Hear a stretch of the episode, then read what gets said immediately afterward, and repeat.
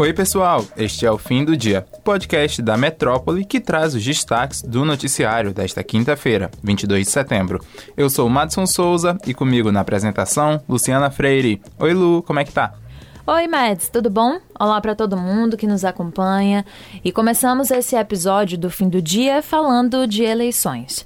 O ex-presidente Fernando Henrique Cardoso, do PSDB, divulgou uma nota pedindo aos eleitores que votem em candidatos que defendem e têm compromisso com as instituições, a ciência e a diversidade. Mesmo sem citar nominalmente um candidato, a declaração foi entendida como um recado velado contra Jair Bolsonaro, do PL.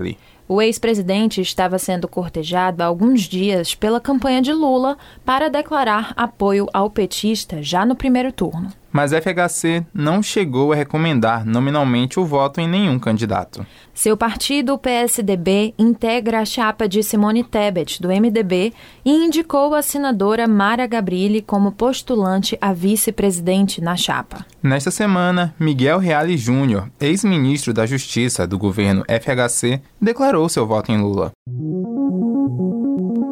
O papo ainda são as eleições. A terceira rodada da pesquisa do Datafolha, contratada pelo Grupo Metrópole, indica que 55% dos baianos consideram o governo de Jair Bolsonaro como ruim ou péssimo. O número representa um aumento de 1 ponto percentual em comparação à pesquisa anterior, do dia 14 de setembro.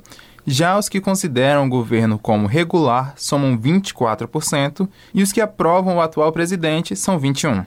Em ambos os casos, houve variação de apenas 1 ponto percentual.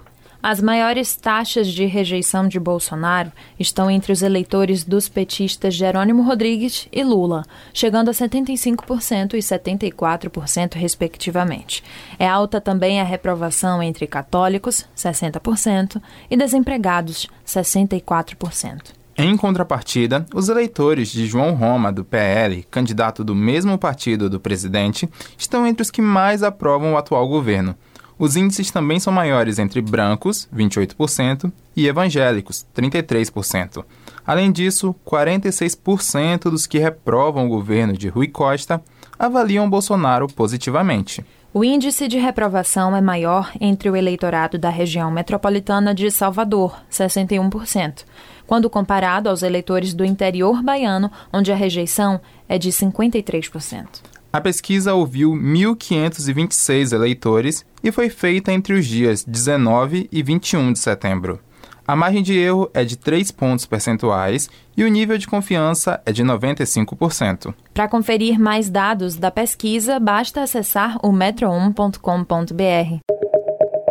Entrevistada na Rádio Metrópole nesta quinta, a diretora do Instituto Datafolha, Luciana Chong, comentou os números do último levantamento do Instituto realizado na Bahia e apontou uma queda de ACM Neto do União Brasil entre o eleitorado baiano mais jovem. De acordo com a sondagem de opinião contratada pela Rádio Metrópole, a vantagem do candidato ao governo pela União continua sendo maior entre o eleitorado baiano mais jovem. Se no geral a diferença foi de 17 pontos percentuais, entre os eleitores da faixa etária de 16 a 24 anos, ela ficou em 31 pontos. Na faixa seguinte, entre 25 e 34 anos, a vantagem cai para 21 pontos percentuais. Os números, no entanto, sofreram uma queda de 6 pontos quando comparado ao levantamento anterior. A diretora do Datafolha acredita que a queda pode estar relacionada à polêmica envolvendo a autodeclaração racial do candidato. A ACM Neto se registrou na Justiça Eleitoral como pardo, o que gerou grande desgaste para a campanha do candidato do União. Como esse caso teve uma grande repercussão nas redes sociais, com vídeos e memes, a diretora do Datafolha afirmou que isso pode ter levado a uma diminuição de ACM entre os jovens, por ser um público mais ligado às redes sociais. O governo russo é acusado por um grupo de monitoramento de direitos humanos de convocar forçadamente jovens detidos em manifestações anti-guerra para lutar em seu exército. É complicado isso. Mais de 1.300 pessoas foram presas nesta quarta-feira, dia 21, em protestos no país contra a invasão da Ucrânia. Parte desse grupo foi recrutado para fazer parte das tropas russas.